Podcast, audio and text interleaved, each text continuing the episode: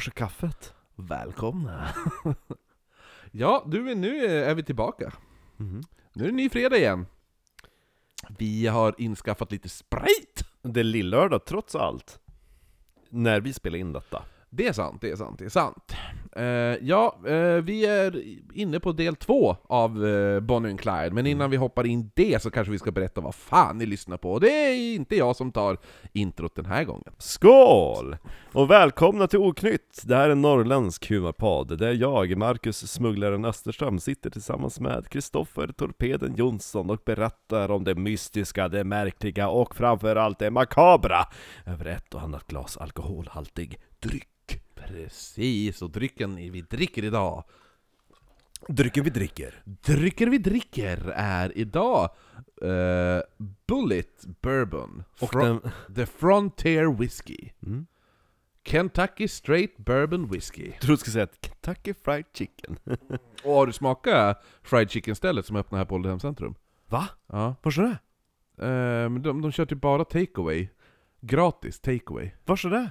Men här på Ålidhem Ja, vars, ligger I vilken del? Ja men alltså inne på, alltså, inte fan vet jag vart det ligger, men det ligger där Ja, jag, men- vi har, jag har aldrig varit där inne, men jag har ju beställt hem flera gånger De, de kör ju buckets Du vet sån Va? där, en hink med bara fried chicken Nej. mm. Är Ja, det bra? Ja, den heter typ Pojo, fast med J eh, En hink Mm. med, med, vad heter det nu, du säger ju Men gud. Ja, Det ska vi käka på lördag. Det är för jävla Och så kan du köpa till så här bara, ah, men jag vill ha en påse tater tots Det är typ som friterar på. Men alltså vars håller de till? Det är ju sjukt. eh, Kör de hem det här. gratis? Fri utkörning Är de störd? Eh, för, då, för de kör, kör ju också f- så här, såna här då. Alltså fried chicken hamburgare Sluta, det är typ Kentucky Fried Chicken. Har de efterrätt också? Nej, det har de inte Jag tänker mig att de hade kunnat göra fantastiska milkshakes. Här, eh, åtta stycken crispy, alltså tender, eh, vad heter det nu, alltså kycklingfiléer Mm. Åtta stycken sådana Mm. Sex vingar och två klubbor Mm. Så får du två valfria tillbehör Mm. Alltså typ om du vill ha en dipp eller om du vill ha coleslaw eller något Mm. sånt där eh, Du får två dricker, nej ja, två valfria tillbehör Så du kan välja pommes eller tater tots eller något sånt Mm. där Sen två valfria dippsåser och två valfria dricker eh, 289 kronor Ja, Det är billigt. och det blir över fast man alltså det är mycket mat man får Mycket protein. Det är, vad är, vad är det? Typ fem, 100, Vars, me- vars 100 gömmer meter? de sig? De måste ju vara i någon, nere i källaren där någonstans Ja, Ja, i gamla krogen, krogen. gamla krogen, krogen tänker jag Gud vad hungrig jag blev. För jag tror att de har nere där de har den här jävla taco bar Mm. Jag tror de har mass, alltså det, Men de har ju burger där också. Ja, för då, jag tror att man, alltså folk hyr bara in sig i det köket Aha. Jag tror att de har gjort så, det är ett stort kök där Ja. nere Så hyr, de, hyr folk in sig där nere då måste och vi så, stödja dem. Ja, jag har käkat det två gånger redan Mm. Riktigt bra Ja, det kör vi på. Öppnade typ i... Öppnade i den här månaden ja, gött. Ja men du. Ja, eh, nej men så att vi ska ju som sagt nu dyka ner i eh, del två av Bonnie och Clyde. Vi var visst på en fest. Ja, men innan vi hoppar in i det så kan vi säga att man hittar allting, alla bilder och allting, då är det på Instagram, gå in dit. At oknyttpodd är det där, oknytt bara på Facebook. At, eh, oknyttpodd.gmail.com om man vill mejla, och vill man stötta podden, då går man in på eh, våran Patreon, som är eh, patreon.com forward oknytt. Mm. Där kan man då, om man blir eh, om man blir månadsgivare 5 dollar eller mer så får man tillgång till en ex, våran andra podd som vi har, som heter Viktorianska mord, som finns där. Mm. Det är ju nästan nu en erkänd podd. Ja. Det är, vi har spelat in nu, och man, förutom, alltså jag tror att just idag när vi spelar in, Mm. så ligger det 26 Viktorianska mord där. Mm. Så har vi spelat in eh, det är flera på kö, det kommer varje måndag. Plus att eh, några har vi spelat in, eh, i, i julkalendern hade vi några viktorianska mord också. Ja. Så jag tror sammanlagt har vi spelat in typ säkert en, upp mot en 30, 37 avsnitt. Mm. Eller något sånt där. Så det är ganska kul. Och det är goda mord. Det är goda mod ja! Ja, det är så mycket mysiga detaljer. Det är spöken. Det är människor som vill se på lik. Ja, alla vill se på lik. Ja. Och vi har, kommer du ihåg vad de kallades? Eh, ghouls. Jajamensan! Som du är. Det är vi, vi är ju, vi hade ju varit ghouls. Ja. Det, alltså det är nu, när, alltså när folk typ idag bara Och när ungen drunknade stod de där och filma Ja. Det är ju den tidens goals. Ja men eller hur? Så att eh, ingenting har förändrats. Ska vi smaka eh, våran bourbon straight innan vi kör igång? Det tycker jag. Mm, då kör vi det. Jag har ju dock druckit den några gånger. Skål Som Kristoffer. sagt, den finns ju som rye också som är riktigt bra. Var en dålig skål. Det var en väldigt dålig skål.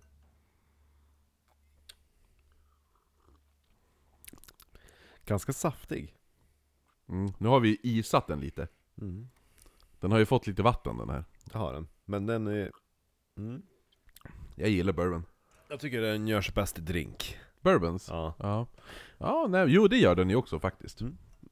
Ja. Jo, det är inte så här. det är inte typ, om du skulle jämföra, du har ju hellre en sån här i en drink än att bara Jag ska göra en whisky sour, och så tar du en Lafroy. Jo, Det gör du ju aldrig. eller så tar man någon utav... Ja, jo men exakt. Mm. Den är, den är ju söt. Den har ingenting utav eh, någonting som irländsk och skotsk whisky har. Nej. Men, jag, men. jag är en bourbon-kille. Nu har vi värmt upp nog. Och vi har gjort en, eh, du har gjort en drink åt oss. Ja. Som hette Godfather. The Godfather. Den har vi kört förut. Men jag tror vi, du berättade den i Viktorianska mordet.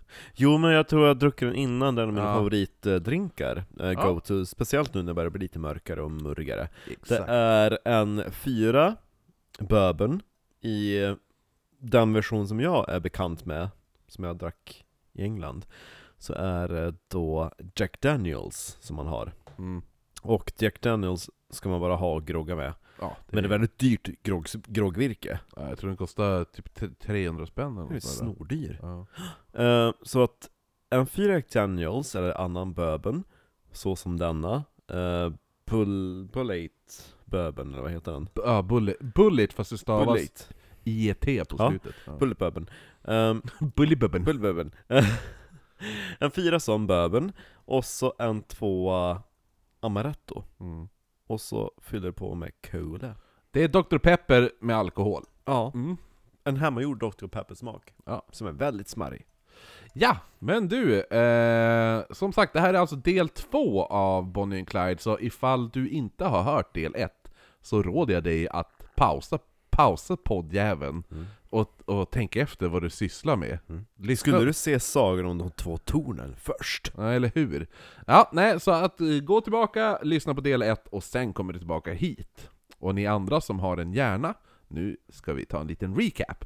Eh, vi avslutade då sist eh, förra avsnittet med att Bonnie och Clyde har träffats på en fest. Mm. Som Björn och Benny gjorde. Ja, eh, på Clarence eh, Calway eller vad fan han heter. Mm. Eh, han, vad heter det nu? Nej, Clay. Clay Calloway tror jag han där. Clay Ja. Calloway. Eller Cla- Clarence Clay heter han ju. Clarence Clay. Och vad hette det nu? De hade, och de var som fast, men Clyde, han... Det gick ju inte så bra där. Vet man om de låg första natten? Nej, det har ingen förtält. Mhm. Ja men de, de träffades, de började umgås, men, men eh, Clyde, han åkte ju då fast och dömdes till fängelse. Till, eh, på, på, vad heter det nu? Samma anställd som hans kompis William Turner, som, eh, de hamnade då i Waco. Och då hade ju som sagt, Bonnie hade ju då en kusin Mm. som bodde i Waco. Så hon flyttade in där så hon kunde hälsa på Clyde varje dag under de där kommande två åren som han hade blivit dömd till fängelse. Mm. Eh, men eh, där vi slutade så var ju att eh, Clyde, han hade inte tänkt stanna i fängelset utan han hade tänkt rymma. Ja. Så, Bonnie, hon skulle ta sig till, till eh, Turners föräldrar, alltså den här eh, William Turner. Mm. Eh, Piraten. ja, nej, men han den här med, han, han som också åkte fast. Mm. Han hade ju fått fyra år. Mm. Ehm, så att eh, planen var då att Bonnie skulle ta sig till Turners föräldrar, eh, i, i, till deras hus, och för där fanns det en gömd pistol. Och eftersom hon aldrig blev kroppsvisiterad när hon besökte Clyde, så kunde hon ju då ta den till honom. Hon hade inga tuttar. De ville inte kolla hennes tuttar. Nej, det måste väl vara så då. Nej men hon, hon var väl där så himla, hon var ju där varje dag. Mm. Så till slut orkade de ju som inte. Ja, Ja. det är kul första gången att klämma på tuttis, men sen så... Bonnie, som tyckte det, det här var Alltså, hon, hon tyckte det var ganska spännande, allt det här. Så hon gick ju med på den här planen, och hon får då en eh, ritad karta över var pistolen var gömd. Eh, dock var det... Jag tänkte först bara, vet hon inte det själv? Hon har ju nyss gömt den på sin kropp. Ja, nej, nej, utan va- vart den är gömd i, Den är förä- gömd här! i föräldrarnas hus. På ditt lår. Dock, vad spännande, var det gömt pistolen? Mm, leta gömd pistol på Bonnie. Vilket hål ligger den i? som i, som i eh, Tomten och far till alla barnen, när hon ritade en fittkarta. Va? Har du inte- Men du har sett Tomten Nej, och far till nej, alla nej. Va, har du aldrig Det sett? vet du ju! Nej det vi, visste jag det? Ja. Nej, men det här är ju gräsligt! Nej. Usch. Ja, Fittkarta, berätta den scenen då. ja jag, nej, men jag kan berätta det sen. Nej men det, jag vill bli nyfiken. Ja men det är roligare, det, det är roligare när man ser Det scenen. här ja. är vägen till klitoris. Ja, nej men för... Men det, det, är själva, det är själva scenen som är väldigt rolig, själva Mm. omständigheterna. Den här, den här eh, kartan. Mm. ka, eh, huskartan, den var ju felritad. Så hon fick ju leta typ halva dagen efter pistolen. Alltså det ska vara... Tvåvåningshus! Det här är ju fan en herrgård! Men man, hon hittade den till slut då. Och det var Hon bara, fågel, fisk eller mittemellan? Exakt. Nej men de hade ju bara ritat, den ligger typ i den här byrålådan. Mm. Ja, du går in här och så går du in i det och så är det ett, ja, och Hon under... öppnar bilen och bara, det är bara en kvinna! Det är en kvinna. 500 lapp i murran! Ja, jo. Åh, antik byrå med två ben. Det är så kul att vi gör referenser till, till så här, till avsnitt som vi inte ens har släppt, eller något sådär. Ja. Ja. nej men det... Kanske då, men det släppts på Wikis. Ja, vi vet inte ens vart vi kommer släppa den, så det är Nej, men det är kul. jättekul. Till slut så lyckas hon i alla fall hitta den här jävla pistolen, och det var... nej, hon, hon gick och köpte en. Jag har köpt och så nya. sen bara, när hon träffade på han bara, gick det bra? Hittade du pistolen? Ja ja, inga problem. Ja, nej, men det som inte var några problem... Någonstans i ett hus så ligger det fortfarande pistol Ja, gömd. Ja, Eh, nej men det var inga problem att smuggla in den obemärkt faktiskt. Nej, För nej. de, de kroppsvisiterade henne ju inte. hon tog med mig ett gevär också. Ja, exakt. Hon kom med patronbälte och så här, Ja. handgranatsbälte och alltihopa. Hur mycket väger en kvinna? 250 kilo. Senare på kvällen började Turner, han började klaga på magsmärtor. Mm. Sånt var inte ovanligt bland fångarna och vakten Stanford som Som var man hör från hans cell. Hjälp! Hjälp! Finns det ingen som kan hjälpa mig? Ja, Ja, han hörde det. Han går dit och han säger bara "Ja, men jag har jätteont i magen, och han, då den här vakten Stanford, så han var i tjänst och han hämtade då ett glas mjölk åt honom. men gud vad gulligt! Ja. När han klev in i cellen... Jag tänker att han är som mammas lilla pojke, och så han fått, han har fått ett litet vikariat nu på fängelset. Ja, han. Stanley, ja. Men, men hur är det fatt? Hjälp! Jag har så ont i magen! Åh, det låter otrevligt. Men vet du vad min mamma brukar ge mig när jag har ont i magen? Ett glas mjölk! Vänta, ligg där så ska jag komma med ett Ja. glas mjölk till dig. Då kom han ju också tillbaka. Varsågod! När, Ja, nej, jag det, det vart ingen varsågod, för när han klev in i cellen så blev han nu övermannad av Clyde. Akta eh, mjölken! Ja, nu spillde jag ju ut allt! Typ. Ja, nej men så att eh, Clyde, Turner och en tredje fånge som är på planen övermannar honom. Den här tredje fången hette Emery Abernathy. Mm. Hmm.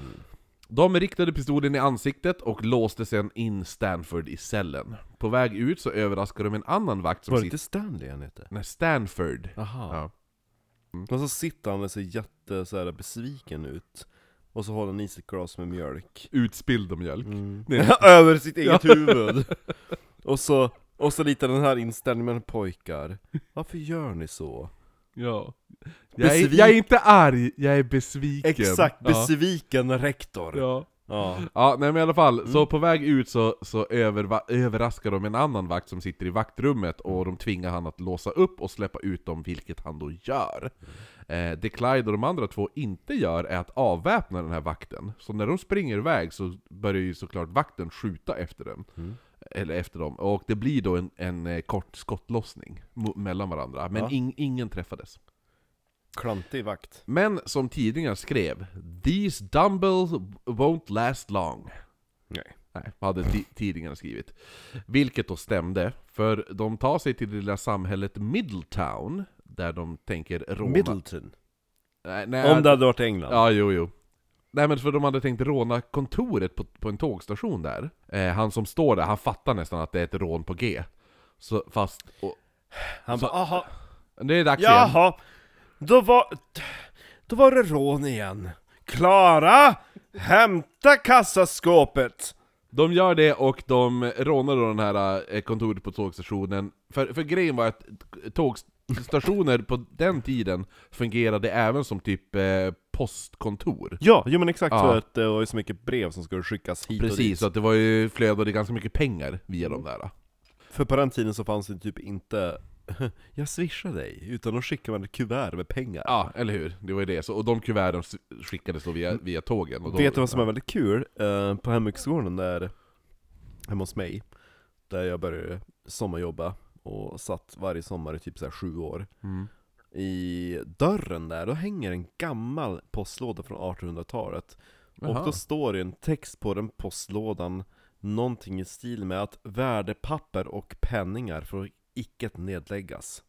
Mhm, Mm. då ser man. Nej men så att eh, de rånar då det här eh, kontoret på tågstationen, och efter det så flyr de från staden. Men då lyckas de då köra vilse. Och mitt i förvirringen så... De börjar köra runt på olika vägar. Och helt plötsligt de ja men vi kör bara, kör bara hit. Ja. Vi följ den här vägen nu. Men då har de ovetandes börjat köra tillbaka till staden. Så Clyde, han höll på att klara sig, Mm. för att han gjorde sin classic. Han springer och gömmer sig under ett hus. Ja, ja just det. Ja. Men eh, efter fyra timmar så var, ha, eh, var även han fast. Han klättrade ut under huset eh, efter fyra timmar, men de for, hade eh, fortfarande patrullerande poliser. Så han åkte igen fast. Och det här betyder nu att det skulle bli hårdare straff, dels för rymningen men också för rånet och eh, även bilstölden, för de stal ju en bil efter rånet. Just det. Ja. Och Clyde döms nu till 14 års fängelse i Huntsville Prison. Speciellt i den del av fängelset som var Eastham Prison Farm. Den smutsigaste och jävligaste av alla jävla ställen man kan tänka sig. Det är där man inte vill tappa tvålen. Nej, det kallas för The Ham. Okej, Ja. varför då? Eastham. Jaha! Jag tänkte att det var någon som bara, men var det någon som... Alltså, pound ham? Eller? Nej, de, de, Okej. kallar, de kallar det faktiskt för The Bloody Ham, men jag kommer till det varför. Hmm. Eh, 17 september Fanns inget glidmedel? 17 september 1930 Mm. flyttas, eh, flyttas han då till, till arbetsfängelset eh, East Ham, eller som, det då, som jag sa att det kallas för The Bloody Ham. För anledningen varför det kallas det var för att fångarna amputerade kroppsdelar för att slippa jobba. Åh nej, jag känner mig lite sjuk idag. Det är det inte alls. Upp och hoppa! Och så Men- bara, fan okej det funkar inte. Uh, uh, ja. Jag har en plan! Biter av sig själv tummen. Aj, min tumme. Fängelset drevs hårt av fängelsedirektören Lee Simmons och hans huvudvakt som hette B.B. Monzingo. Låter som en popgrupp. Ja, jo, för det stavas med Z också. B.B. Monzingo. Zingo. Det är lite den här, jag tänker på han Lou Bega. A little bit of Monica in my life, a little Ja. bit of Jessica in by my side. Han. ja, a little bit of this, all I need, a little bit of this is Ra! Ja. Ja. Men vad sa du att den hette? B.B. Monzingo. Det låter också som en radiostation. BB Monzingo, Zingo. Det låter som en jingel. Eller hur? Mon Monzingo, det låter som Du en... lyssnar på BB Monzingo, Zingo.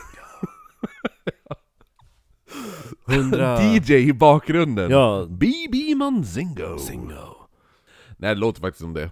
Fast ba- om man tar bort BB, Mm. va- då låter Monzingo mer som typ en eh, dryck nästan. Är det M-O-N-T? Nej, det-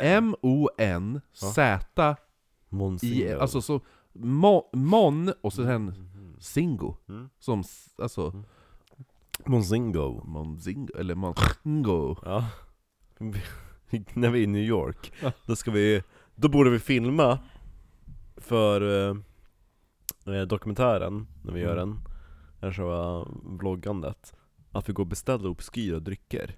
Ja men det är därför vi ska fit, vi, vi måste mäta upp med Emil Åring först. Ja, Så han- Monzingo är ju en drink! Då, då har vi en drink, så, bara, Ja. du, så här, du har de här, du har en fri fågel, Ja. du har en Monzingo. Monzingo, och vad var det mer? Vad fan var det? Kuk, kukerska? Kukerska! Ja. Hey, can I have a cockerer? Cockerskay? a what? I want a cockerskay!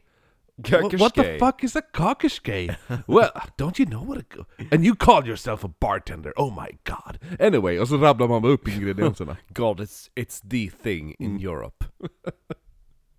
Vi måste, få, vi måste få en oknytt drink på någon jävla pub. Mm. Ja, nej men i alla fall, han hette hur som helst BB Monzingo, och eh, han hade tidigare fått sparken för han hade så omänskligt be- behandling av fångarna. Men han hade då blivit återanställd och han markerade nu sin dominans direkt när Clyde stod på rad med de andra fångarna. Och Monzingo valde ut en fånge och smällde till honom över ansiktet med sin träpåk. Oj. Bara för att visa att det är jag som bestämmer. Det var inte Clyde som fick smällen. Det känns eh, lite grann som början på en tysk porrfilm. Gayporr. Okej, ja, men det är så de börjar. Ja. Det, det, det, Lite, alltså, jag känner, jag känner att Tom och Finland har illustrerat den här scenen. har du sett filmen om Tom och Finland? Nej, Nej, det borde du göra. okej. Men, hur som helst. Mm. På vägen till, till fängelset så träffade Clyde en annan fånge. Tror du inte att Monzingo var lite bög? Ja, hämmad. Ja. Hämmad i Han sin bara- sexualitet. Jag vill vara på manliga avdelningen. Och så ja, han bara... Jo, jo, men det var han väl automatiskt. att, att han dominerar och förnedrar andra män, tror jag han gick igång på. Mm, ja, säkert. Säkert. Mm. Han blir ju säkert peggad av sin fru hemma. Gud ja. Ja. Nå. Jo, nej men säkert. Han var ju, men han, ja, men han var ju förmodligen bara en jävla sadist. Mm. Som, som vart peggad av sin fru. Eh, nej men hur som helst, på vägen till fängelset Oknytt amatörpsykologer. eh, Har du problem hemma, så kom till oss, vi kan reda ut det här. Jag tror att du måste bli pegged hemma. Har du flickvän? Vi är värre än farbror Barbro. Ja.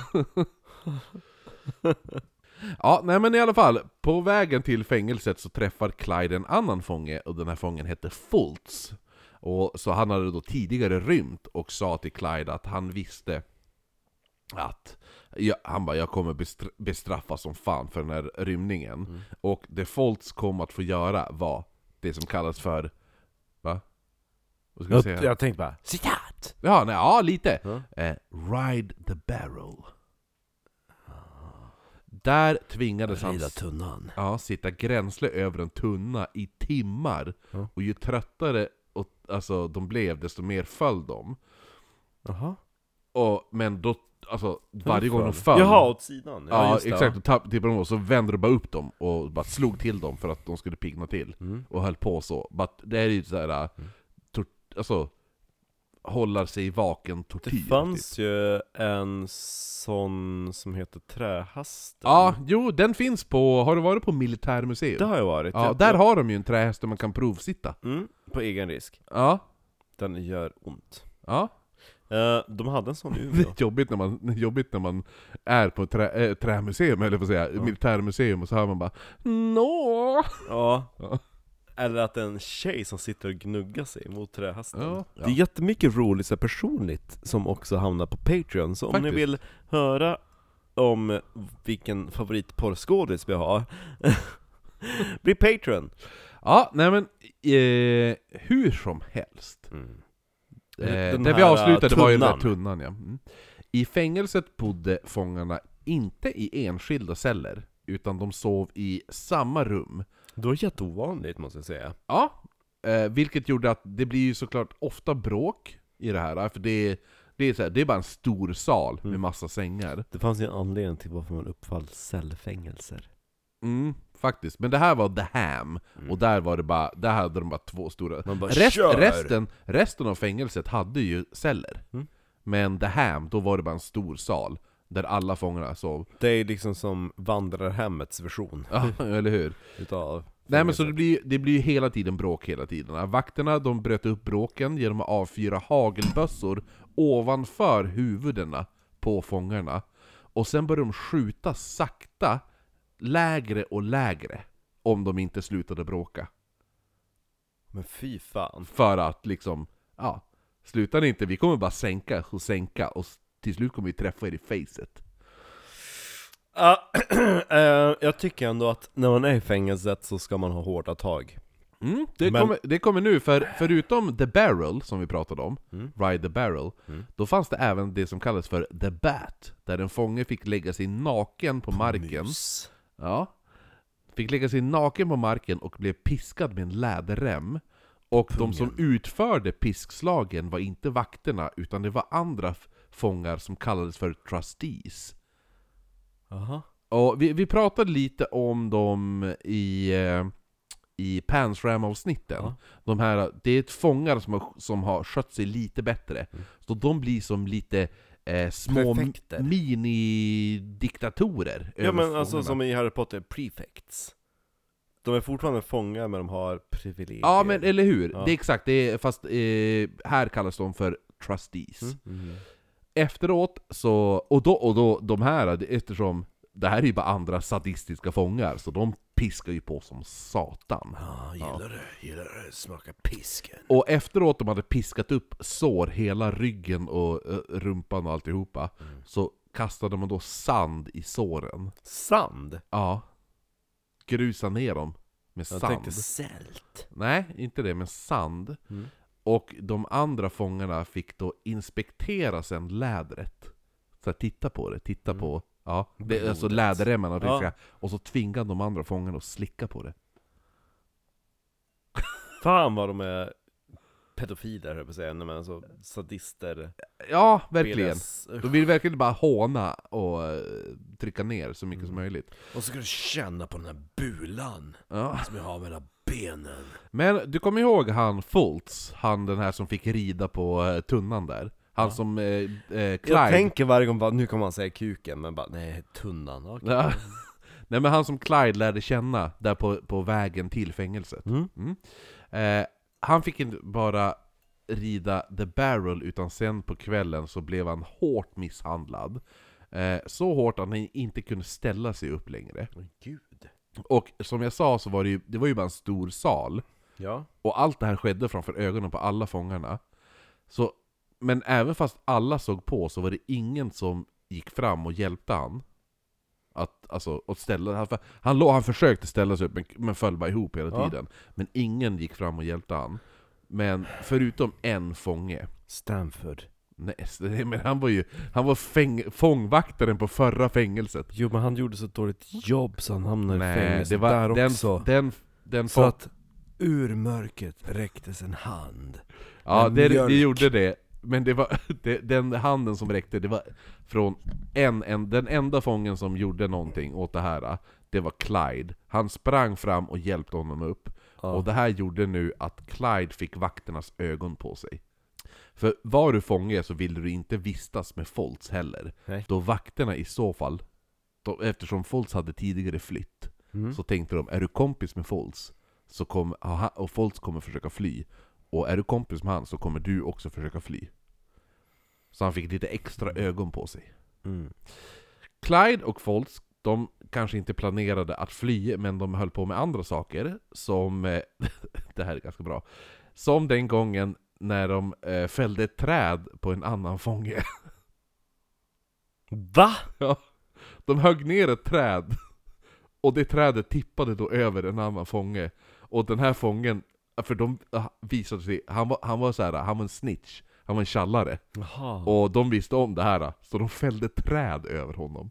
Men alltså, va? Mm. Ligg där. Nej men det är så här, han sitter där på en, på en bänk.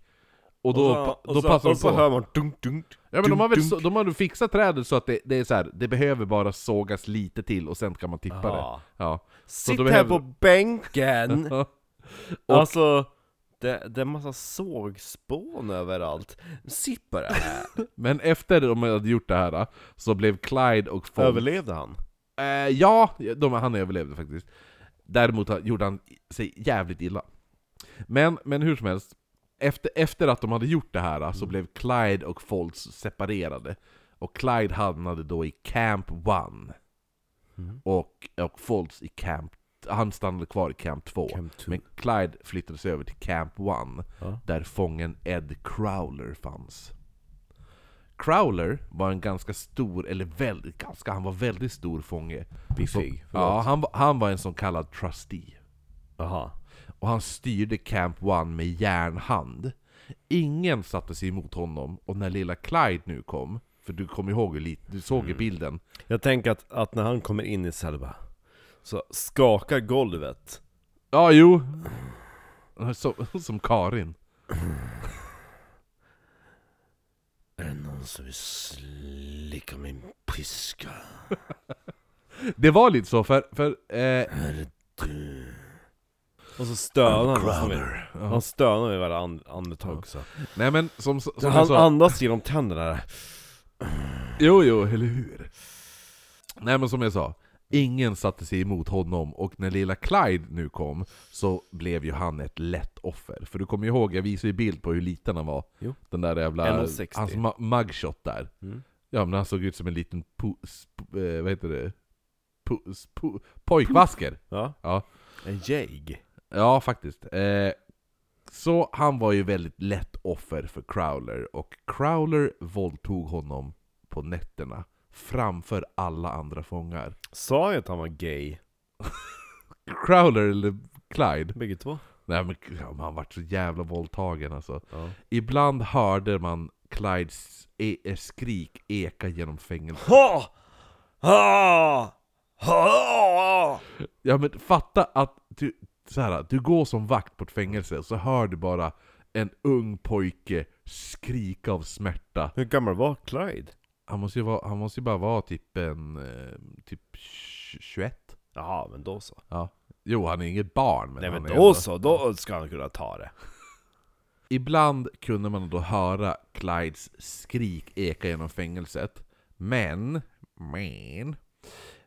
Fäng, eh, vakterna, de brydde sig inte överhuvudtaget om det här, utan de, de stod bara ner, alltså ignorerade det bara. Jo men de, nej, men de stod typ bredvid och runkade. Du tror det? Ja det tror jag. Men Clyde, som hade, som du, om du kommer ihåg från hans uppväxt, så hade han ju vuxit upp med att man, ska, man tar ingen skit. Oj. Man tar kuk. Man tar kuk. Ingen skit, man tar kuk. Nej men om du kommer ihåg från förra avsnittet, Mm. så pratade jag om lite det här, för, för Clyde han hade ju växt upp Mm. med, med just det här att ta ingen skit och att vara van med att bestämma. Mm. Att han skulle vara den som höll kontrollen. Mm. Clyde kände ju ett jävla obehagskänsla när han inte hade kontroll, när polisen var, eh, eh, var ute efter honom hela tiden. Yes. För han kunde inte söka jobb, han kunde inte vistas i andra städer för han... Varenda gång han jobbar de bara ah det är någon som har stulit en plånbok, vars Ja. är Clyde? Och han vart ju då, då han, vart, han hatade det här att inte ha kontroll, eh, alltså han som vi kommer att få veta så kommer att ha kontroll över tillvaron är någonting som Clyde, han, han måste kunna ha kontroll Ja. hela tiden. Det vart ju lite så här, han, han gav sig, alltså Crowler kanske var van med att, att folk, alltså de han hade våldtagit hade typ till slut gett upp liksom och bara "Ah, ja men få, gör det, ö, få det överstökat. Spruta bara. Ja, knulla mig så jag kan gå och sova igen då. Mm. Men, eh, men när Crowler gav sig på honom så gjorde han det, det var alltid en fight. Han slogs in till det sista. Han var ville ju, visa att han inte tog kuken. Ja, men han var ju så jävla liten, så Crowler han bara... Ja. La sig. på honom. Som man lägger sig på Kylie Minogue. Eller hur? Men de här våldtäkterna som skedde nu typ nästan varje kväll fick Clyde att stå ut, han fick stå ut med de här våldtäkterna, Mm. som sagt nästan varje kväll, Mm. I ett år. Han måste varit jävligt tight. Mm. Men till slut kommer lösningen på det här problemet. Han fick syfilis. Nej, för det kommer en annan fånge upp till Clyde. Den här fången hette Scally. Och han hatade Crowler lika mycket som Clyde hatade honom. Och han sa att om du dödar Crowler så tar jag på mig skulden. Va? Scally var nämligen livstidsdömd, så han skulle inte bry sig om han fick mer år. Ah! Mm. Och Clyde var lite... Han var också en liten twink. Ja, jo. Ja. Och, men Clyde han var lite skeptisk, men han gick med på det här och den 29 oktober 1931 Mm. tar då Clyde med sig ett järnrör Då min mormor, gammelmormor var 30. Ja. Clyde, den här eh, 29 oktober 1931, så tar han med sig ett järnrör tillbaka efter att han har varit ute och arbetat på fängelsefältet. Och så ligger bara något järnrör och scruter. Ja, Ja. så han lyckas smuggla in ett järnrör. På kvällen, Nu så, ska vi se vem som gillar att ta saker Ja. på kvällen, när alla ligger där, för Så ihåg, det är en stor sal Ja. där alla fångar ligger. ja. Så Clyde, då går han då ensam in i duschen. Mm. Och Crowler ser ju såklart det här. Mm. Och han tänker nu att ja, nu blir det dags för Och så, lite jag tänker också att, bon, att Clyde gör den här. Ja men nästan, du vet såhär, näst, nej, Mm. jag tänker att han vickar lite på röven Ja. när han går mm, mm, mm, mm, mm. Och så gör han en liten striptease, han låter handduken som han har runt midjan glida ner Och långsamt. så tappar han järnröret, klick, klick, klick Oj oj oj, vänta Ja. Och så böjer han sig ner efter tvålen. Ja men han lockade Och så, säkert och så håller han i järnröret som han börjar slicka på. Så bara, ah, järnrör. Jag tror inte han visade järnröret men Nej, han... åh. men, men förmodligen var det ju lite så att han, för, för anledningen varför han gör det här är ju för att han vet att Crowler tänker att ah, ja men nu blir det duschknull Ja, Ja, det är ganska nice att tömma innan man ska sova. ja, Tänker Crowler. ja och Bo, äh, Bonnie höll på att säga, så bara, Clyde jag är ändå lite morgonstånd. Nej men Clyde han visste ju att, att Crowler skulle följa med, eller följa efter. Men när Crowler kommer in i duschen så står Clyde och väntar. Mm. Och han spräcker Crowlers skalle med järnröret. Med ett slag. Mm. Direkt efter kommer Scally fram. Han springer fram med en, en shank. Alltså du vet såhär, hem, hemmagjord kniv. Ja. Mm. Och så hugger han Crowler flera gånger i, över hela kroppen. Mm. Och sen skär han sig några ytliga sår på sig själv också. För att, eh, bara, ah, det var självförsvar. Exakt. Ja. Och vakterna utredde vad som hade hänt, så sa han att jag dödade honom i självförsvar. Ja. Och de trodde på honom. Men även fast Crowler... Varför ligger ett rör där? Jo men det var ingen som såhär, äh, han hade ändå Fort, spräckt... göm röret! Ha... Vi trycker upp honom i... Jo! Men han var ju, han bara ja men det var självförsvar så jag högg ner honom. Mm. Varför... Ja, fast det var ingen som tänkte på varför har han en spräckt skalle? Ja, Nej, det var ingen som tänkte på det. Den kanske spräcktes när han föll Ja. och landade på kaklet. Men även fast Crowler var ute ur bilden så började Clyde nu oroa sig för eh, att Bonnie inte skulle orka vänta på honom och i så fall lämna honom. Mhm. Speciellt då hon inte hälsade på honom lika ofta som förut. Mm. På utsidan så tjatade mamman Cami eh, på guvernören. Sprutis. Ja. Cami tjatade på guvernören att hon skulle benåda Clyde och så han skulle bli fri. Han Men- har fått nog med kuk nu. Ja. Medan pappa Henry, han, han, det här, han hade lastat det här lilla huset de hade Ja. Han hade lastat ut på, på lastat upp För om vi säger så här, Mm. som vi sa, det här skjulet Som vi bara, men det är inte speciellt lyxigt Nej. Nej, det var så pass olyxigt att han kunde lasta upp det på På, på vad heter det nu, pickupen och Ja. köra iväg med det. Så han hade lastat upp det och så kört iväg det och så ställt det vid en... eh, Alltså det, skjul, det var ju bara en brädhög! det fanns liksom inga uppåträtta väggar. Nej men så han hade ställt upp det vid, eh, vid en av de längre grusvägarna som gick genom Dallas. För han Mm. hade nu gjort en deal om att, att bo där Får jag slå upp mitt hus här? Uh, Nja, det vet jag inte men... Ja, alltså jag kan sträcka mig Du kan dumpa vedhögen du har med dig här. Han hade faktiskt gjort en deal om Ja. att bo eh, där längs den här vägen Ja. om han installerade bensinpumpar. Vilket han då gjorde. Jaha. Han hade även byggt en brunn nu och börjat sälja vatten. Han byggde även ett dass som lilla, lilla systern, eller, alltså, eller dottern då, alltså Clydes lilla syster. Jag fick tömma. Marie, hon, hon skröt om deras dass. Mm. För hon sa 'It was a two-holer' Mm. Det fanns två hål i dasset. Mm. Ja. Det Jävlar, det har jag hemma hos mig. ja, och på baksidan så bryggde han öl och gjorde även, Baksidan på dasset. ja, och gjorde även hembränt. Mm. Vilket han såklart... Det, alltså hembränt var ju det som han sålde bäst av. Jo. Clydes store, Crowd pleaser. ja, Clydes storebror Buck som varit på rymmen från fängelset. Jag tänker att han ser ut som storebrorsan i Ensam Hemma. Buck? Ja. Uh, Nja, det gör han inte. Jag har, jag har bild på honom här. som Buzz. Ja, som ba- ja, igen som hemma. Mm. Som har en buzzcut. Mm. Ja. Nej men han, den här Buzz, nej Buzz.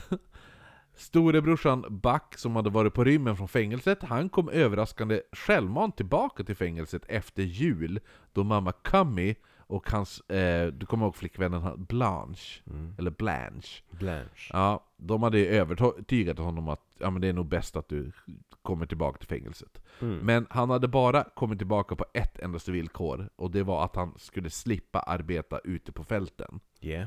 Där, alltså samma fält som Clyde harvade hela dagarna. Mm. För det var ju, det var ju the bloody ham. Yeah. Men ingen ville vara liksom. Buck sa att han inte kunde arbeta där för hans skottskada gjorde det omöjligt för honom. Så han fick då ett lättare jobb i inuti fängelset istället. Nå. Clyde själv kände att han absolut inte orkade fortsätta arbeta 10 timmar om dagen och på endast vatten och bröd, så den 27 januari 1932 gjorde Clyde som så många andra gjort. Han tar en yxa och hugger av sig sin ena stortå och en bit av tån bredvid. Just like Jesse. Någonting som permanent skulle påverka hans gång, och han skulle aldrig... Alltså, Jag tror inte han hade räknat med hur mycket det skulle påverka honom. nej, han kunde aldrig mer gå normalt igen efter det. För Fe- lilltån, den balanserar mycket den. Här stortån. Stortån. Ja, och så tån bredvid. L- Hela, stortån, hela stortån och halva pekfingertån vart av. Fem dagar senare, när han ligger i en sjukhussäng, så får han ut meddelande. Och om du, för du kommer ihåg, kommer ihåg jag berättade här att Kami hade tjatat på guvernören Mm. om att men kan du inte släppa min pojke? Släpp, Ja. släpp honom.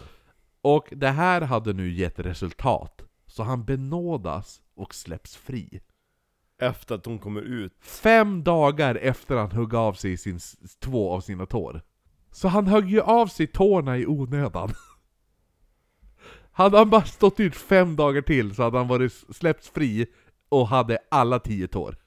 Efter det här så lovade då Clyde att han, han aldrig låta lagens långa arm fånga honom, och han sa att 'Jag dör hellre än att spendera en endaste dag till i fängelset' Ja. En av de första sakerna som Clyde gör nu när han är fri är ju såklart att ta sig hem till Bonnie som sitter hemma med sin mamma och hennes nya kille. Mammas nya kille. Nej, Bonnies nya Bonnies kille. nya kille. Ja. Oj, nej.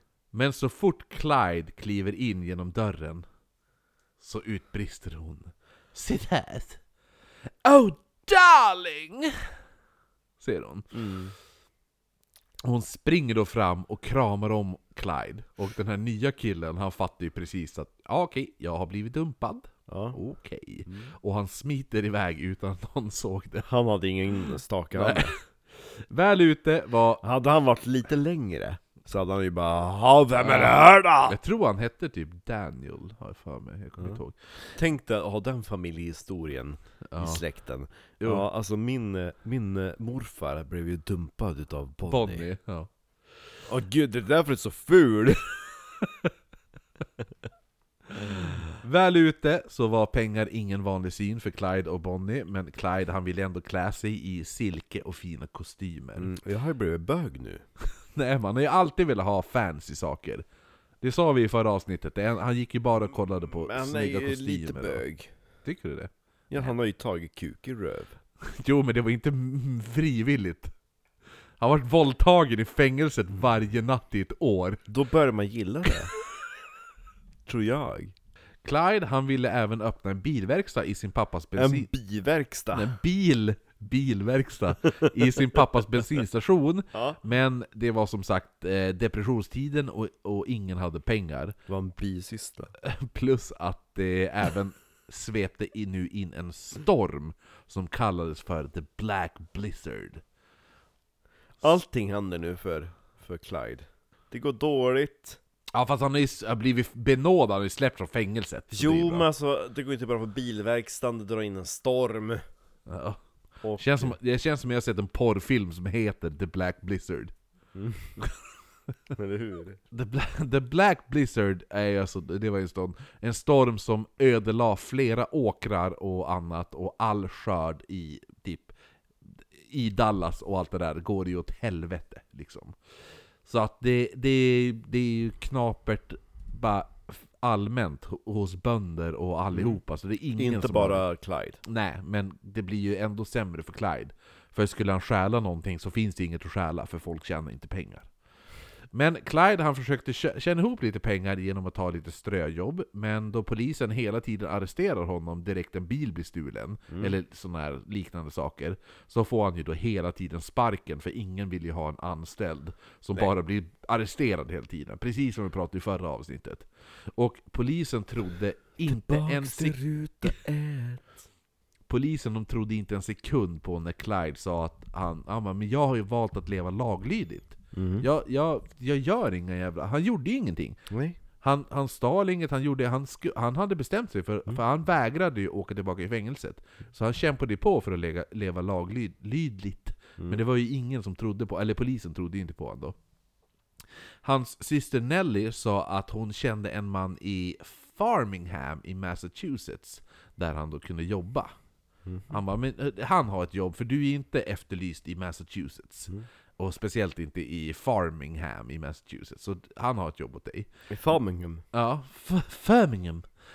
Men Clyde, han får då hemlängtan och kommer hem efter två veckor. Men sluta. För han kände sig så himla ensam där uppe.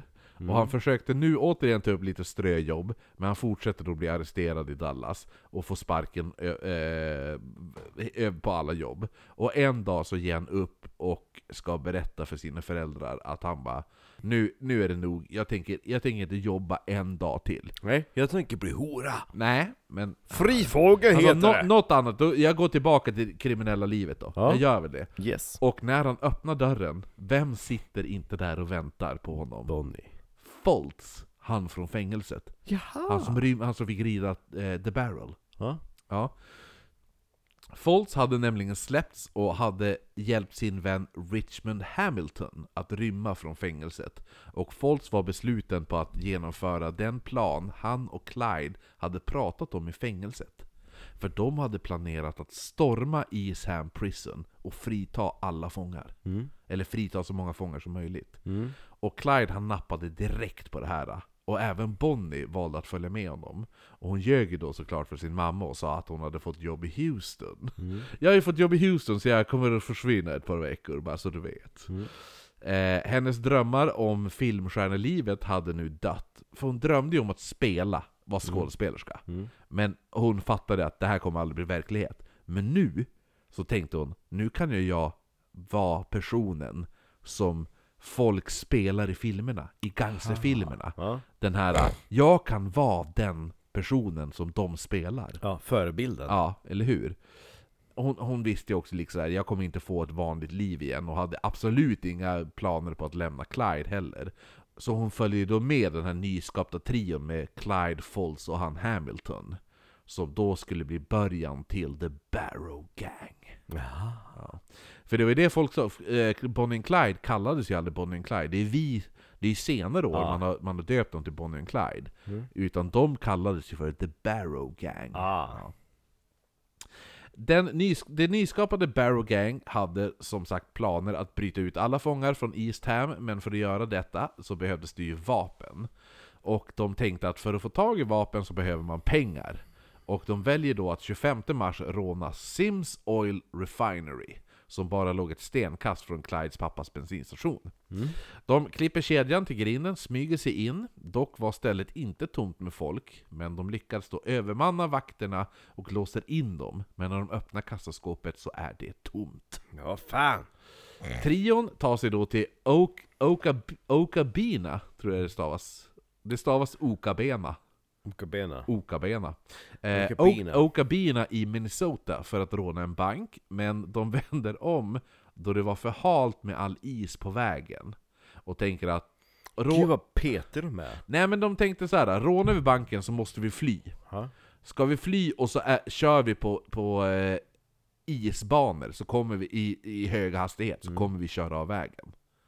Så de väljer att skippa rånet för, med tanke på att vi kommer inte kunna fly för att det är för halt. Ja. Ja. De tar sig då tillbaka till Lawrence i Kansas, men eh, alla är så trött så de somnar hela tiden vid ratten. Så de väljer då att checka in på ett hotell. Väl där så spenderar de två dagar på hotellet och börjar spana in banken. På, och, eh, som är i den här staden. Mm. Och på tredje dagen så stormar de in på morgonen när bankdirektören är där för att öppna och de rånar banken och hinner sticka innan vakten ens har kommit till jobbet. Och de flyr då till St. Louis och enligt vissa uppgifter ska de då fått med sig 33 000 dollar. Det är en redig summa. Det, ja, det här är, det här är 20-talet liksom. Det är mer än Ja, en slutet av 500-lapp. 20-talet, Ja. Dock eh, är det här nog en eh, liten överdrift med 33 000 dollar. Då pengarna i princip tog slut för att eh, de åkte till en pantbank för att köpa vapen sen. För de skulle ju då de skulle ju då bryta ut, alltså göra den här prison escape-grejen. Ja. De kommer då till en pantbank för att köpa vapen och skottsäkra västar. Det här skulle kosta betydligt mindre än bara 33 000 dollar, för Mm. det är så jävla mycket pengar. Så eh, förmodligen är det en överdrift, men de fick ju säkert med sig ett par tusen dollar, skulle jag Ja. gissa. Men de, de kommer då till bankbanken, köper vapen och skottsäkra västar som sagt. Nu hade de då vapen, men de behövde mer män om de då skulle storma fängelset. De, eh, de här männen kommer att bli Johnny Russell, Jack Hammett, Ralph Buss. Buss? Lightyear. Ja. Nej men jag tänkte på han vi pratade om, storebrorsan, ja, ja. Ralph Buss, han heter Allsup, det är också bra i efternamn. Ralph Buss Allsup och Ted Rogers. Jag heter Busse Arlsuper. De kallar sig själv för The Lake Dallas Gang. Även Hammets kompis Red joinar nu en liten stund. Men när de trodde att de hade allt så visade det sig att de här vapnen som de hade köpt, de, de funkade ju inte. Och det, de vapnen som faktiskt funkade sköt sönder alla skottsäkra västar som de hade köpt. Åh nej. Ja, så de behövde nu råna mer banker för att dra in mer pengar för att då kunna köpa mer vapen. Och det är lite därför man tänker att hade de haft 33 000 dollar så hade de inte behövt råna mer banker. Nej, just det. De hade en bank inplanerad att råna 11 april, men när de eh, kommer så ser de att The Texas Rangers befinner sig i staden. Vilket gjorde att Clyde tänkte att någon i gruppen Mm. har tjallat. För The Texas Rangers skulle aldrig vara i den här staden och vakta. I så fall. Så de ställer då in rånet. Foltz, han berättar att han känner två bröder i staden Armadillo som kanske kan hjälpa till att hitta en bättre bank och ansluta sig till gänget. Och Clyde och Foltz åker dit, men innan de åker så ber även Hammers kompis, han som heter Red, han säger ja men kan jag få följa med? Och de bara ja, ja men det är klart du får det. Mhm. Och han säger, även, han säger då även att eh, om, en, om en polis kommer stoppa oss så kommer jag ge dem en ny mittbena med min revolver. Sexigt. Ja, jävla töntigt också. Ja, jo, det. Ja. De kommer till staden Armadillo men hittar inga bröder så de börjar köra tillbaka då. För de var ju där för att hitta de här bröderna. Där. Ja. Så, men när de då inte hittar dem så kör de tillbaka. Då är det bara det att bilen går sönder strax utanför Armadillo. Så de blir då tvungna att gå. Och en man vid namn McCormick såg då den här övergivna bilen och antog nu att det var något skumt på G. Och han kallade på sheriffen James T. Taylor. Som använde med en civil person som hette G.C. Harris. Ja. Den här polisen och Harris och, en, och den här McCormick, de blir nu överman för, för de, de kommer ju fram till, till Clyde, Red och eh, Fultz. Ja. Men Fultz och Clyde övermannar dem då och Cl- Clyde tar deras vapen och sen tvingar han in alla i McCormicks bil. Mm. Så att nu sitter det ju tre, en polis, två civilpersoner och så tre rånare. Alla sitter i samma bil. Ja. Eh, eller inte, inte tre rånare, för, för det som händer är att den här, kommer, han Red, Mm. den här tönten som skulle ge, ge alla poliser en ny mittbena, Mm. ifall det kommer polis då kommer jag skjuta dem i huvudet Mm. ungefär. Ja, han springer därifrån. Åh nej.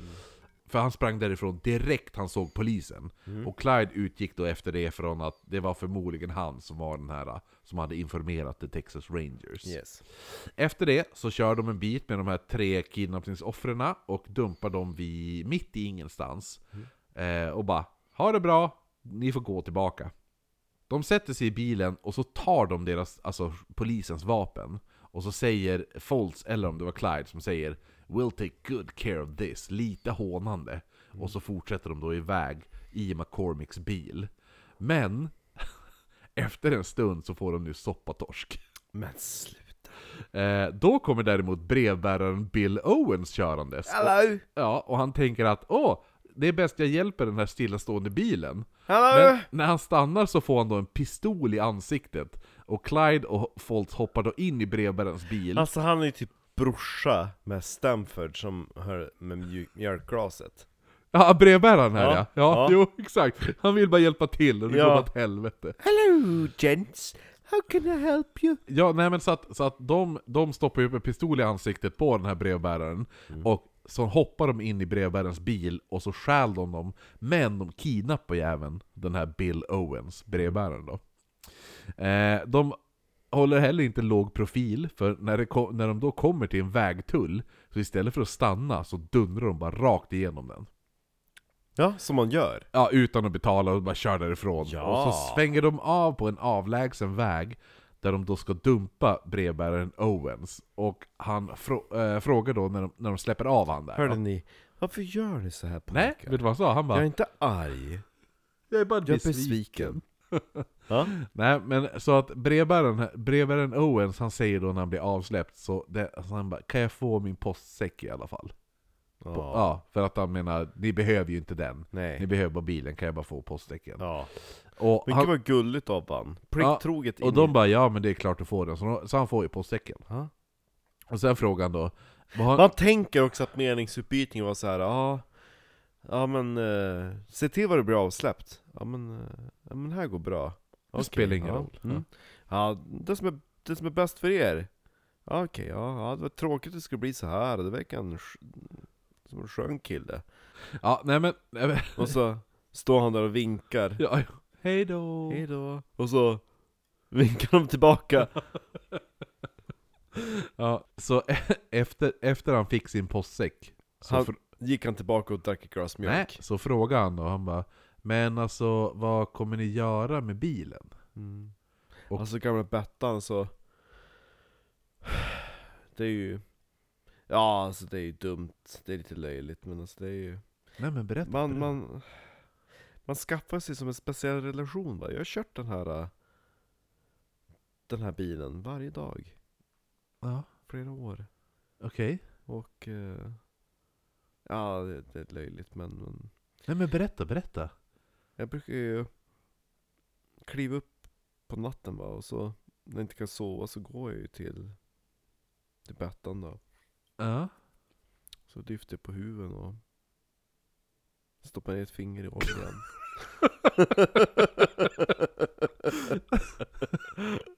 Ja och smakar på oljan.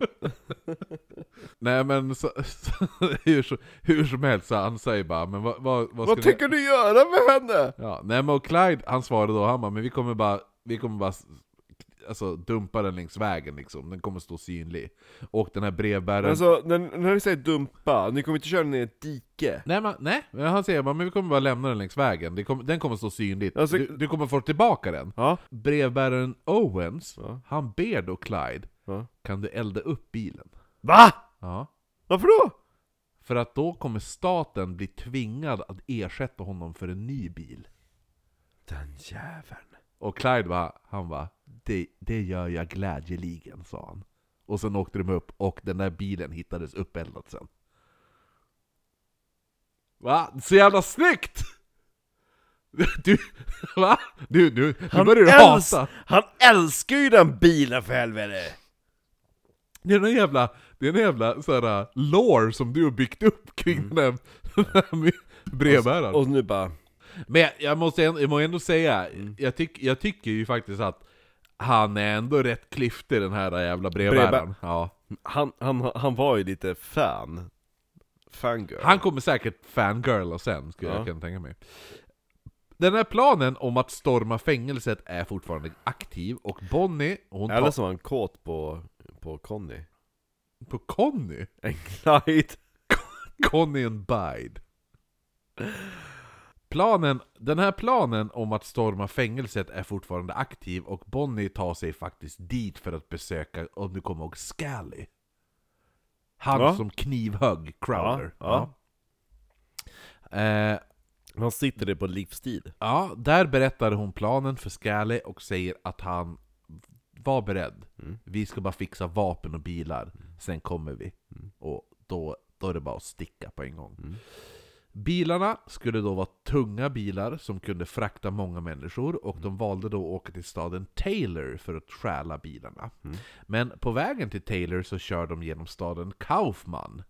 Där hittar de, jag gillar att en stad heter Kaufman också.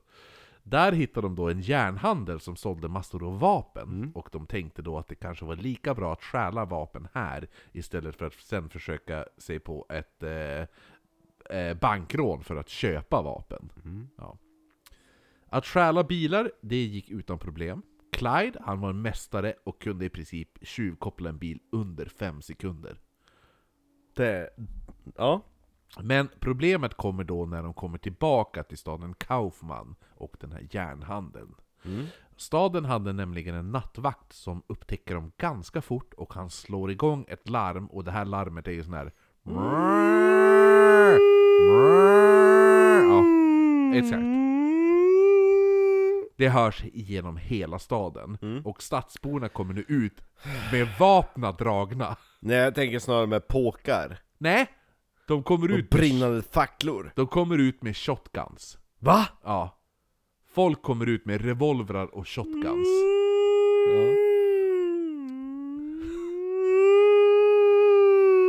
Och på väg ut ur staden så märker de hur man har spärrat av större, de större vägarna. Mm.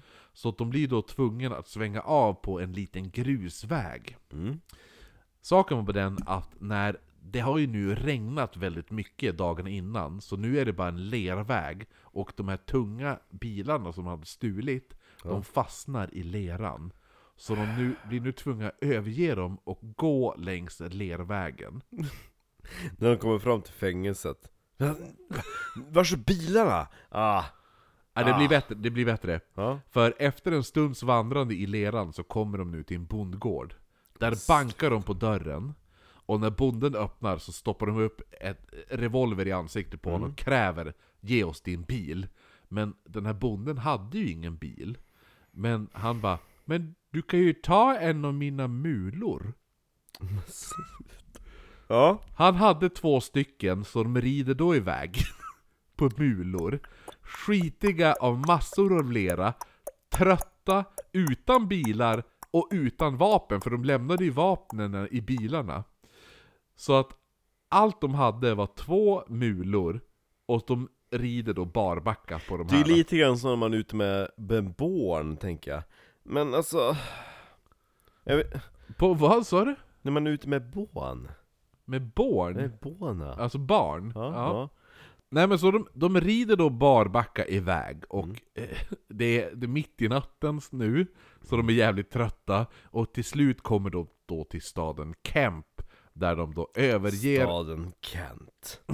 staden nej, Kemp med P. Ja men eh, bröderna Kempe. Ja, Ja. eller låten Kemp av Millencolin. Mhm. Nej men då, de kommer då till, till den här staden, Kemp då. Mm. I den här staden så överger de då mulorna och så stjäl de en bil som tillhörde stadens läkare. Men den bilen får soppatorsk en kilometer utanför staden. Ja. Alltså de är inte, det går inte bra med att stjäla bilar för det här gänget. Gud nej. Och de blir nu tvungen att gö- gömma sig i staden istället nu när Kaufman, eh, alltså Kaufmanborna, de hade ju kommit för att varna alla i Kemp. Så att de kunde inte, alltså annars hade de kunnat vandra omkring i, Mm. i staden Kemp. Men nu är ju Kaufmanstadsborna, de har ju kommit till Kemp och börjat varna om de här som hade rånat eh, järnhandeln där. Mm.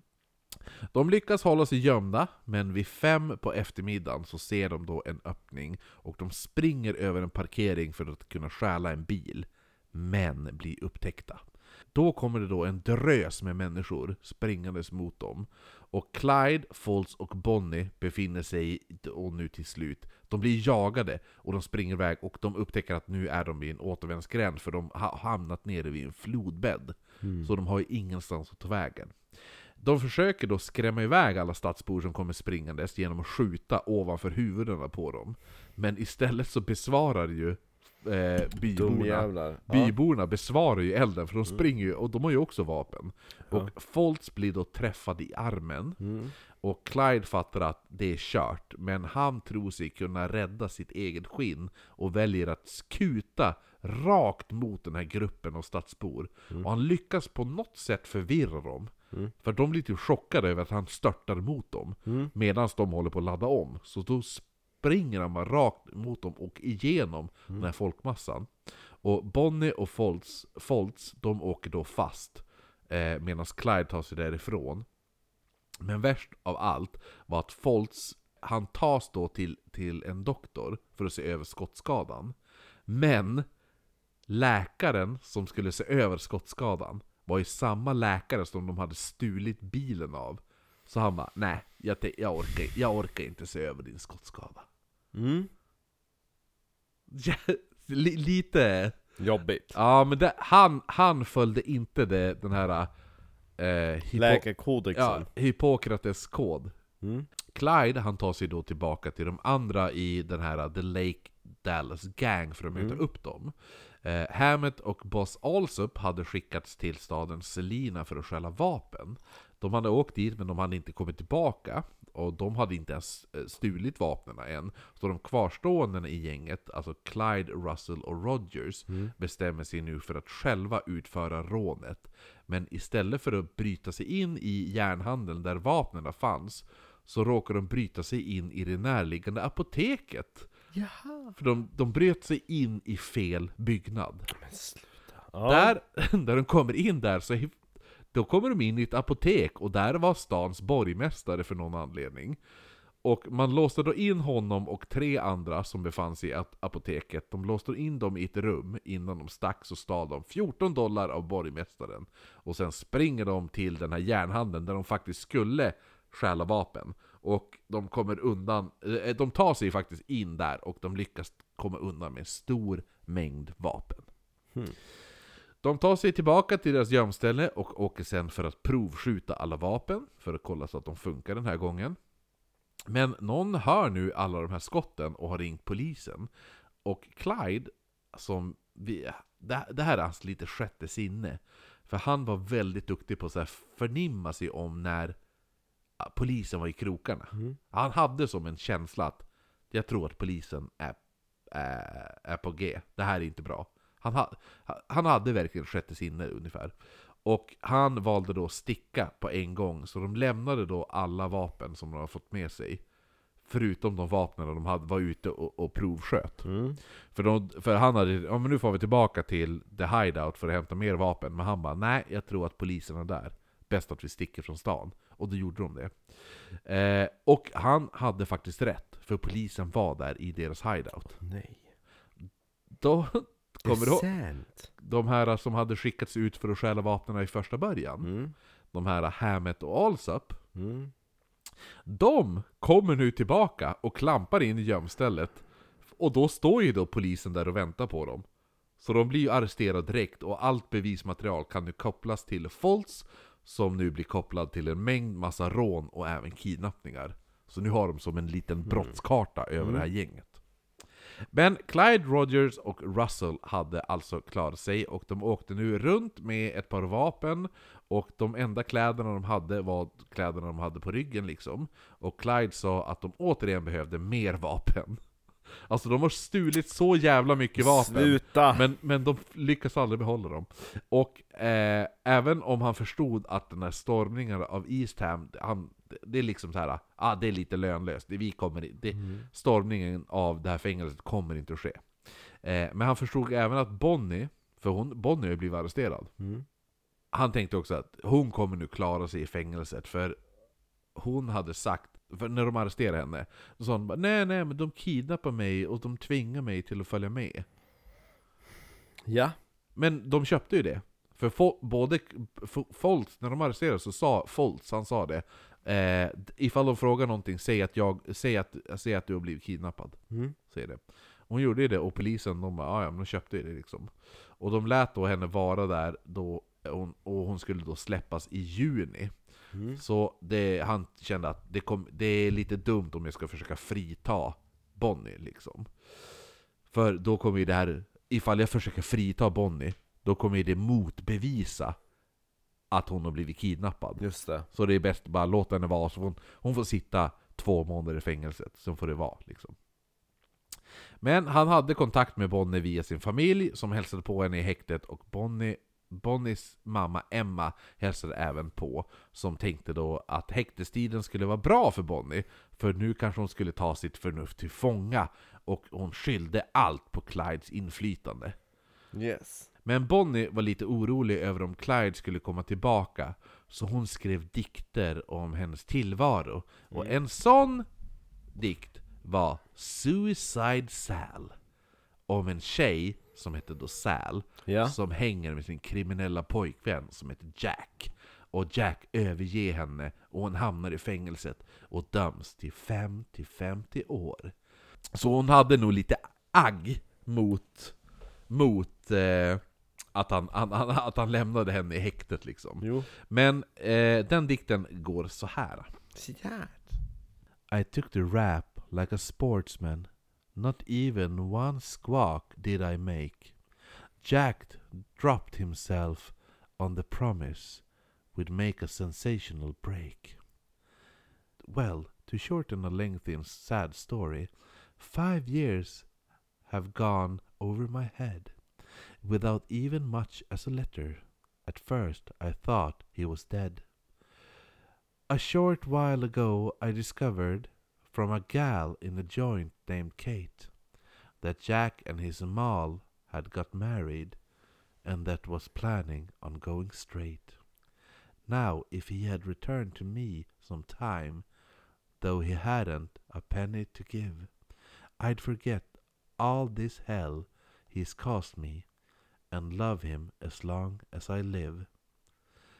But there's no chance of his ever coming, for he and his mall have no fears, but that I will die in this prison, or else flatten for 50 years.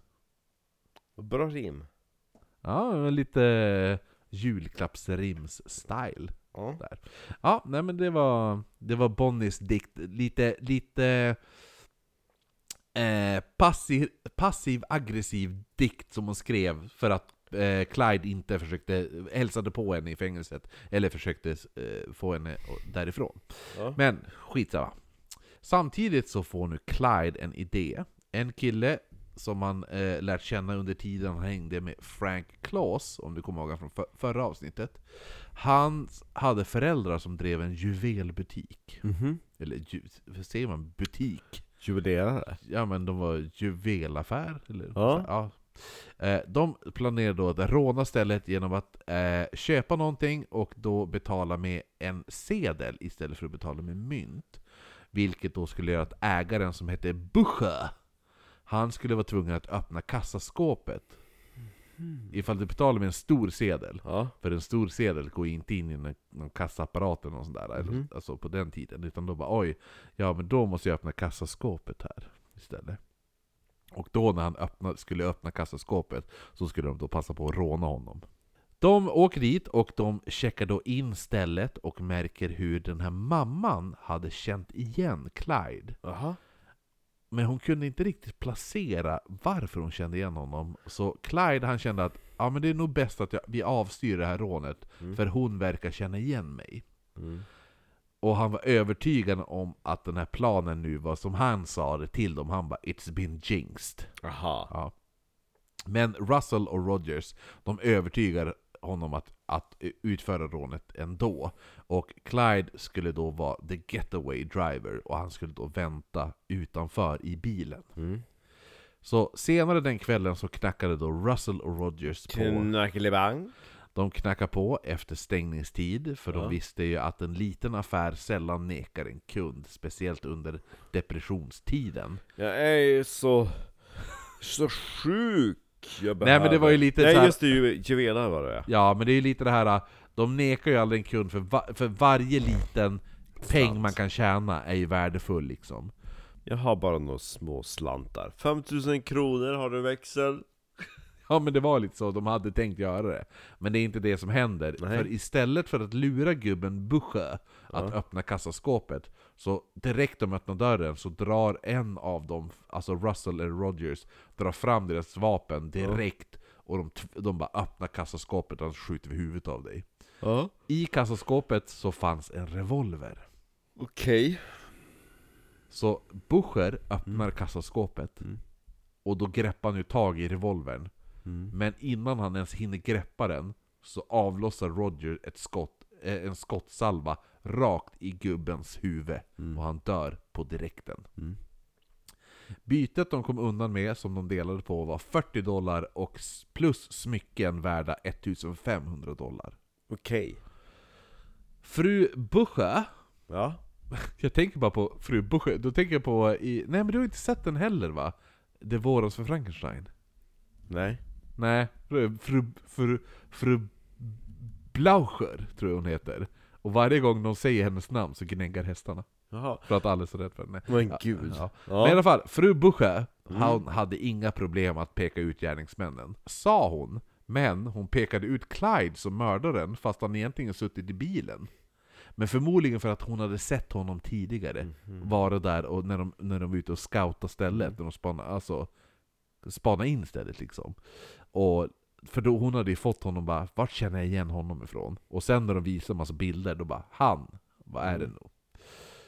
Hon pekade även ut Hamilton, som inte hade varit med på rånet, för han hade ju stuckit till Massachusetts. Mm. Och polisen utgick efter det, det att den som kört bilen var Frank Claus. Men Frank Claus hade inte ens varit med på, på, på stöten liksom.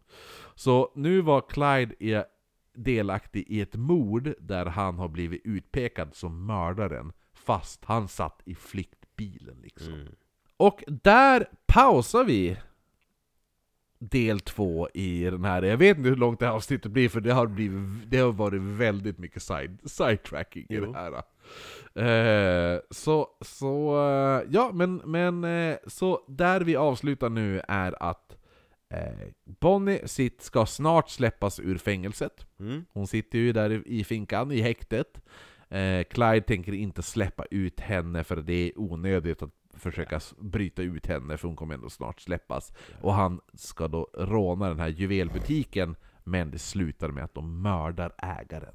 Mm. Och Clyde blir utpekad som hans The murderer mördaren, fast han inte gjorde det.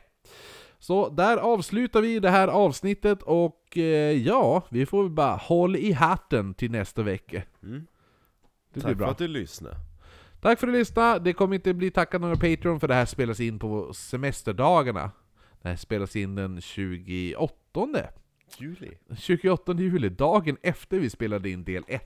yeah. Samma dag som Joey Jordison, trummisen i Slipknot, dog. Så det var ju lite trist. Ja men då skålar vi och så får du säga hej då Marcus. Skål Marcus! Skål, skål Marcus, du ska säga... Du ska säga hej då Marcus! Hejdå! Marcus!